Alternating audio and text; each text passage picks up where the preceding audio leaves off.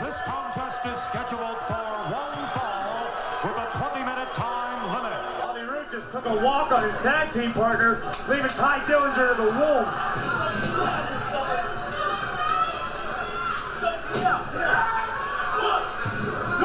Oh my God! Wolfe and Fulton have just advanced in the first round. This is the 20 minute time limit podcast. I'm your sports entertainment analyst, Chris Morrison. You know me from Aftermath. You can catch it 10 o'clock Fridays on Sportsnet 360 after the SmackDown Live replay. And as you could tell right off the top of this podcast, a very disappointing showing for the Glorious 10. Bobby Roode, I actually will admit this. I actually kind of like Bobby Roode chickening out against Sanity, not even taking his robe off and just leaving Tye Dillinger in the ring to fend for himself against Sanity, which is comprised of Eric Young, Nikki Storm, Alexander Wolfe, and Sawyer Fulton. And I'll say this, you know what? I'm not shocked at all that Bobby Roode and Tye Dillinger couldn't coexist as a team. I had the feeling last week after watching NXT and on last week's episode of the 20 minute time limit. I knew it. I had the I had it. I had the feeling that this wasn't going to work out. It was too good to be true. I can't wait to get Maddie Hayes' thoughts, big sexy on this whole thing.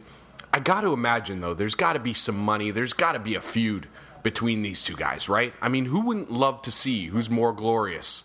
A battle between glorious and perfection. I tell you what, if we ain't gonna get these guys as a tag team, uh, better get these guys in a match against each other. Whether it's at NXT Takeover Toronto, which is coming up, Survivor Series weekend. I can't wait for that. Speaking of Survivor Series, we're to talk a little bit about Survivor Series in this week's episode of the 20 minute time limit. We're also going to talk about Hell in the Cell. Uh, hopefully, you guys enjoyed No Mercy. Uh, hopefully, you guys had a chance to check out my review. If you didn't, I understand it came a little bit late this week. I didn't take into account of Thanksgiving. I know. I, I totally spaced, uh, but it's, I still got it out to you guys, and I, I still wish you guys uh, a happy Thanksgiving, although albeit uh, belated. So, anyways, let's get into the wrestling talk this week because there's a lot to talk about. Raw made some news this week, specifically the women. It's going to be Sasha Banks, the WWE Raw Women's Champion, against Charlotte inside Hell in a Cell. The spectacle of this alone is awesome. I'm going to admit. You know what? Having the women inside of a cage, I was calling for the cage match between these two at SummerSlam, and they raised me hell in the cell. The spectacle is going to be amazing. Now, the build up to this match, I, you know what? I was talking with Mike Cesney and the Black Triple H Johnny Gale at the Top Turnbuckle podcast, and I agree with them. You know, I would have liked to see Charlotte, you know, maybe backtrack a little bit. You know, and maybe, oh, you know, I want my rematch, but you know what? Maybe I don't want to be in, I don't want to wrestle inside Hell in the Cell. I don't think I should have to do that. You know, I would have liked to see some pushback from one of the competitors. I mean, it had to be Charlotte because Sasha Banks made the proposal. I would have even liked to see a little, you know, pushback from Mick Foley. You know, it wasn't that long ago that Mick Foley was an advocate against the Hell in the Cell match when uh, Ambrose and Rollins were getting into it. You know that you everybody remembers that one where they both were on the outside of the cage and they both leapt off and landed on announce tables. You know, I quite fondly remember Mick Foley being an advocate for these guys not getting inside, being crazy to get inside Hell in the Cell. And this week on Raw, it was almost like a reward uh, for Sasha Banks and Charlotte. My worry in this match, and I, will be I'll be honest, I'm not a huge fan of Hell in the Cell matches because basically it's a cell and a ring inside of it now. You know, I grew up and I watched Mankind against Undertaker. I saw Undertaker throw Mankind off the top of the cage. I saw him choke slam Mankind through the cage. I think I've seen Triple H pedigree Mick Foley through the top of the thing. I mean, myself and all the older, I'm making little quotation marks with my hands, all the older fans, the guys who grew up in the Attitude Era, I think we've seen the best Hell in the Cell matches you're ever going to see. I mean, the first one between The Undertaker and Shawn Michaels when Kane showed up was amazing. It was unheard of. You know, what was going on? Like, I could not believe my eyes what I was seeing. And then, even just this year, with Shane McMahon leaping to his death off of the top of the new restructured Hell in the Cell. I mean, I don't know. You cannot top that. I, I don't even want to say I don't know. I know. You cannot top that. And what scares me about this with Charlotte and Sasha Banks in there is you've got somebody like Sasha Banks who is fearless. I mean, I almost saw her paralyze herself this year. I mean, she did a suicide dive and almost broke her neck. You know, and we've seen Charlotte and she's doing backflips off the top rope to the outside. It worries me what these women will try to accomplish inside Hell in the Cell. And it also worries me whether or not they will be allowed. Will they will WWE let them go to the lengths that they want to go to to put on a fantastic match? And I know these women will do that because they are that capable of doing it. I mean, on one hand, I will say this: if one of them is cut is busted open, if there's some color in this match, I think that'll go a long way. But Hell in the Cell for me, if you if there's nobody's going off the top of the cage, through the top of the cage, off the side or through the side, it's really just a match with obstructed viewing, in my opinion. And, you know, let's even go as far as to talk about now there's going to be three Hell in the Cell matches at Hell in the Cell. I think that is three too many. We had one at WrestleMania and it blew our minds.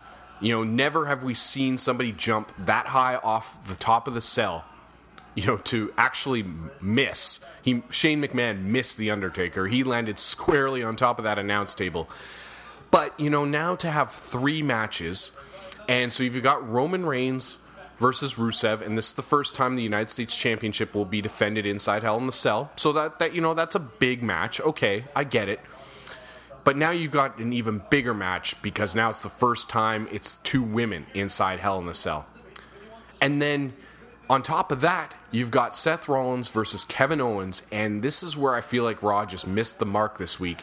Chris Jericho should be inside Hell in the Cell. It should be triple threat. Now, I'm not saying that I want Kevin Owens and Chris Jericho to break up because I actually find they are the best thing on Raw week after week, even better than Seth Rollins. And I love their team together. So, I mean, I can wait for these guys to break up because let's admit it, eventually these guys are going to break up and we're going to get Chris Jericho against Kevin Owens one on one but I feel like it would add it would add an interesting dynamic, you know, because we've already got one one one one on one Hell in the Cell match, and now we're gonna have three one on one Hell in the Cell matches. I just feel like to add some variety, it would have been nice to have Chris Jericho in there, and you know, you further progress the story of how he and Kevin Owens are gonna eventually come to blows and face each other one on one for the for the championship, or maybe not for the championship, because who knows? Seth Rollins might walk out of Hell in the Cell as the champ. But for me, this comes back to how the Hell in the Cell match is watered down. I mean, we've already, like I said, we've already seen one at WrestleMania 32, and I don't think there's any topping that. There's no topping jumping off the top of the cell unless you're doing it yourself. But I just cannot see anybody being that crazy to do it. And if they are, you know what? Then I'm wrong. And I've been wrong before, guys, right? But I just don't see anybody going to that length. And that's what, in my opinion, makes Hell in the Cell special. In my morbid sense of entertainment, I just, from Hell in the Cell to be entertaining, I need guys like I said, to be jumping off the top of the thing, going through the top of the thing, going through the side of it, the thing, or jumping off the side of the thing. I mean, even the the match between Brock Lesnar and the Undertaker at Hell in the Cell, where Lesnar was tearing up the ring. I mean, that made that match actually pretty cool because I've ne- haven't seen a guy tear up the ring before. I mean, I've seen George the Animal Steele eat turnbuckle pads, but I've never seen a guy literally rip the ring apart, and that's what he did. And so, I mean, I just don't, I just don't know how anybody, male or female, can top what's already been done. I mean, I hope they do I hope we are all fully entertained. But I just, I guess I'm skeptical about it I have a morbid sense of entertainment when it comes to Hell in the Cell. I mean, I don't know. So, um, you know what? Speaking of Brock Lesnar, let's get let's just jump jump ship here for a second. Let's talk about Survivor Series. Let's talk about Paul Heyman. Let's talk about Brock Lesnar. Let's talk about Bill Goldberg. Bill Goldberg was on ESPN before he was on ESPN. He was on the Top Turnbuckle podcast with me, Johnny Gale, and Brandon Pollock. And more importantly, Johnny Gale had an interview, one on one, face to face, with the Fanatics View that I tweeted out, that the Top Turnbuckle tweeted out, that even Johnny Gale has tweeted out, where he asked Bill Goldberg about Brock Lesnar, and Bill Goldberg blew his nose in a Brock Lesnar shirt and then tore the thing in half and said, Who's next? So, big ups to my boy Johnny Gale for really being the guy to break this whole story.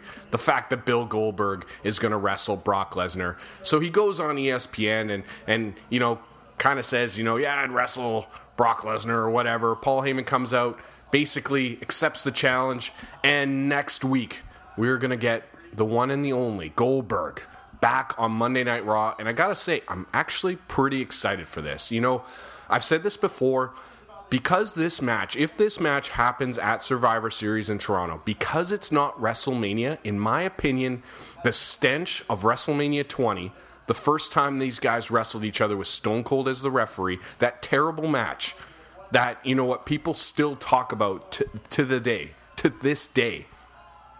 I feel like as long as it doesn't happen at WrestleMania, that whole thing is null and void. I don't even think about that because this is Survivor Series. It's not WrestleMania. You can't compare the two, in my opinion. But I'm interested to see how this is going to go down. I mean, now you're taking two part timers. I mean, one guy's part time and the other guy is just coming back. I mean, there's no telling whether or not we'll see Bill Goldberg again. I mean, after Survivor Series. I mean, we did see Sting a couple times, and unfortunately, Sting got hurt the second time we saw him in a WWE ring. But Maybe we see Bill Goldberg at WrestleMania, and maybe he wrestles somebody completely different, not Brock Lesnar. I'm just going to take a pause here for a second because uh, we've got Samoa Joe. I'm watching NXT right now while I record the 20 minute time limit, and we have Samoa Joe basically break up another match. He broke up a match between Beautiful Blake and Buddy Murphy and he's threatening once again William Regal, and he's not going to get his wish, or at least right now they're cut to commercial. But I, I gotta say, man, what Samoa Joe is doing and threatening William Regal and causing a disturbance in the NXT arena, I absolutely love it. I love what Samoa Joe is doing right now, and he's still in the ring and he's on the mic. I love the passion. You can tell, like the passion coming out of Samoa Joe is absolutely fantastic. And he's actually getting Nakamura now. So we're getting a Nakamura sighting on NXT. And I'll, I'll update you guys as this goes. I know there was a point um, last year when I praised the NXT universe for their chants. But I gotta say, man, it's about time that we put the chanting and the singing along to the Nakamura song for the whole entrance let's put that baby to bed maybe. I think it's time to just give it a rest you know? I mean i, I, I get the cheering i get the chance and it's fine. But i mean i don't know. I, I really just want to hear his entrance and i don't want to hear the crowd. I mean maybe i'm alone on this. I mean sometimes the nxt universe is pretty creative. You know like back in england or, or nxt takeover london or whatever it was I loved the crowd there. I thought they were really, really entertaining and they were very creative but just humming and hawing to a, a, theme song, it's just really getting too too much, and especially with the intimate setting that NXT is at Full Sail, uh, you just there's no getting away from it.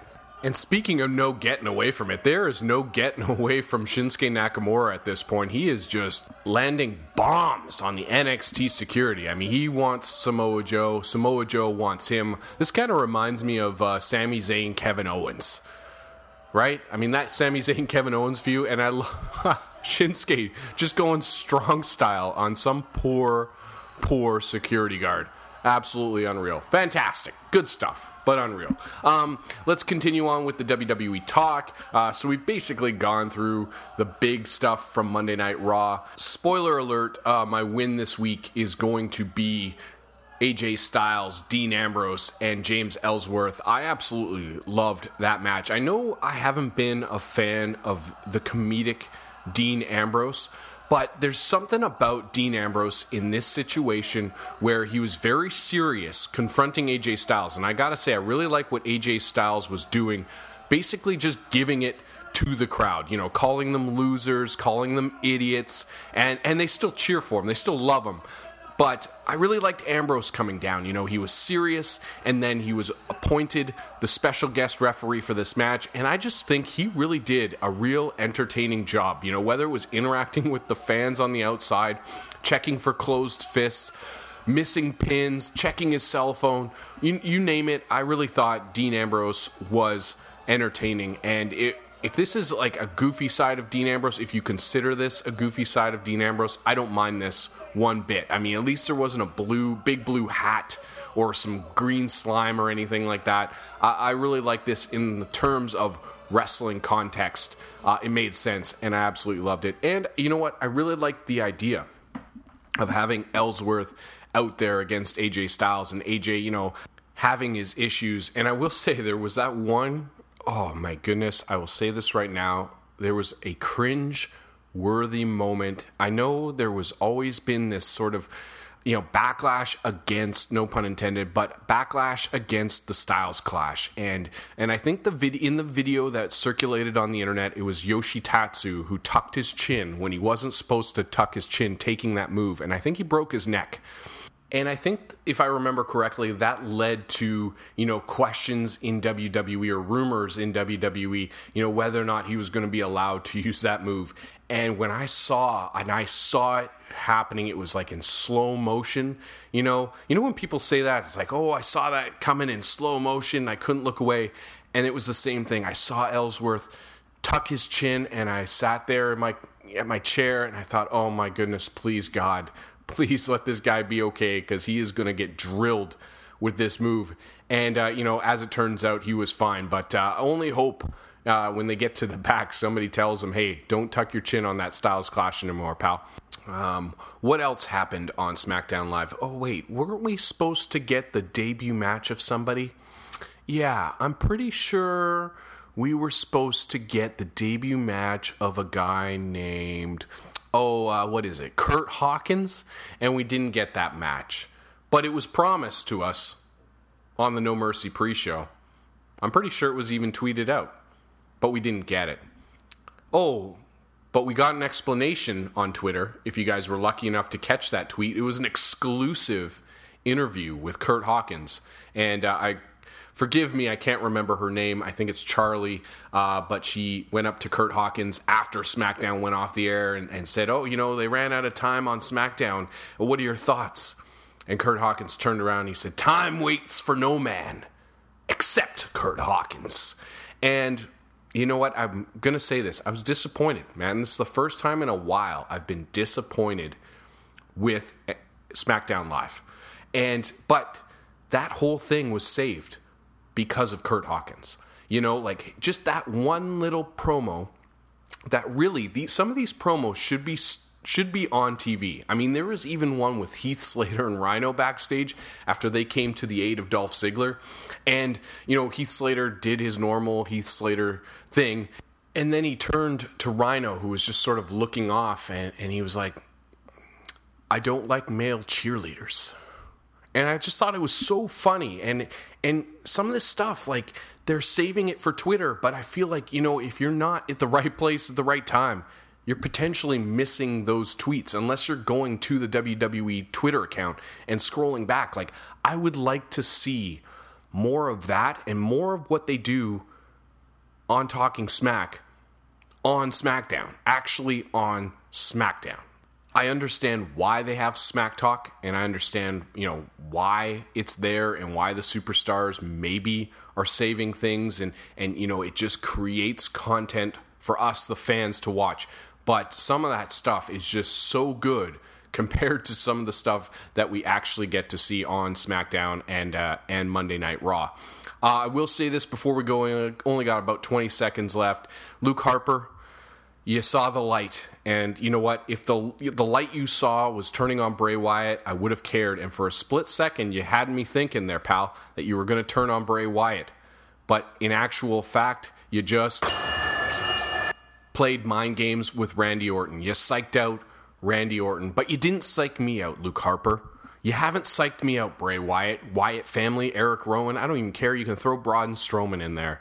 I am not buying this Wyatt family garbage, this hot garbage that they are spewing out, this blue Kool Aid that I've been talking about for weeks now. I'm not buying it, man. I just don't care. I don't care anymore. I mean, Bray Wyatt is winning matches. He's won two matches, so there's a start. I mean, I'm happy he's getting wins, but for me, I've talked about this before. It's that back burner that WWE has, whether it's fictitious or whether it's really there, whether it's something I've just made up in my mind. I feel like there's a back burner, and when things get put there, and when they get put there for too long, i.e., Bray Wyatt winning a feud, the original SmackDown before the brand split, guys like Jack Swagger, Jinder Mahal, Bo Dallas, and Curtis Axel, who came out of nowhere. All of a sudden, they have a place on Monday Night Raw. Uh, not everybody can be Heath Slater. And, you know, let's even throw The Miz into that category. And I will say before I end this week's podcast, The Miz is the best heel in the company. He might not be the best wrestler, he might not have the best matches, but he is the best heel. He is the best personality in WWE. And this guy, in my opinion, should be shot to the top right now. I mean, he is in another level on SmackDown, and this whole Intercontinental Championship is below him at this point. I think The Miz could be skyrocketed to the WWE title. I mean, unfortunately, it's held by a heel, it's held by AJ Styles, and maybe that doesn't quite work out, but eventually it's got to be The Miz. I would love to see him with another WWE title run. That's just me. Anyways, we heard the bell. That's the end of the 20 minute time limit podcast this week.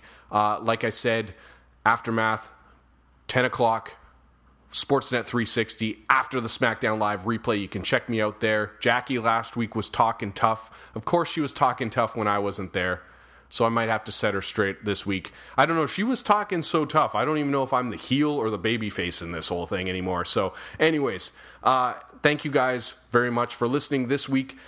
And check out the Top Turnbuckle podcast if you have enough time. Uh, we're doing big things over there. Me, Johnny Gale, Mike Cesney, Brandon Pollock, Kevin Mickey, Maddie Hayes. And this week we introduced another new member to the team. Very excited to welcome Andrew David Cox to the Top Turnbuckle podcast team. So check that out. Leave us a, ra- a rating, leave, leave us a review. I know some of you have already done it, and we thank you very much for that. And you can leave a rating or a review for me at the 20 minute time limit.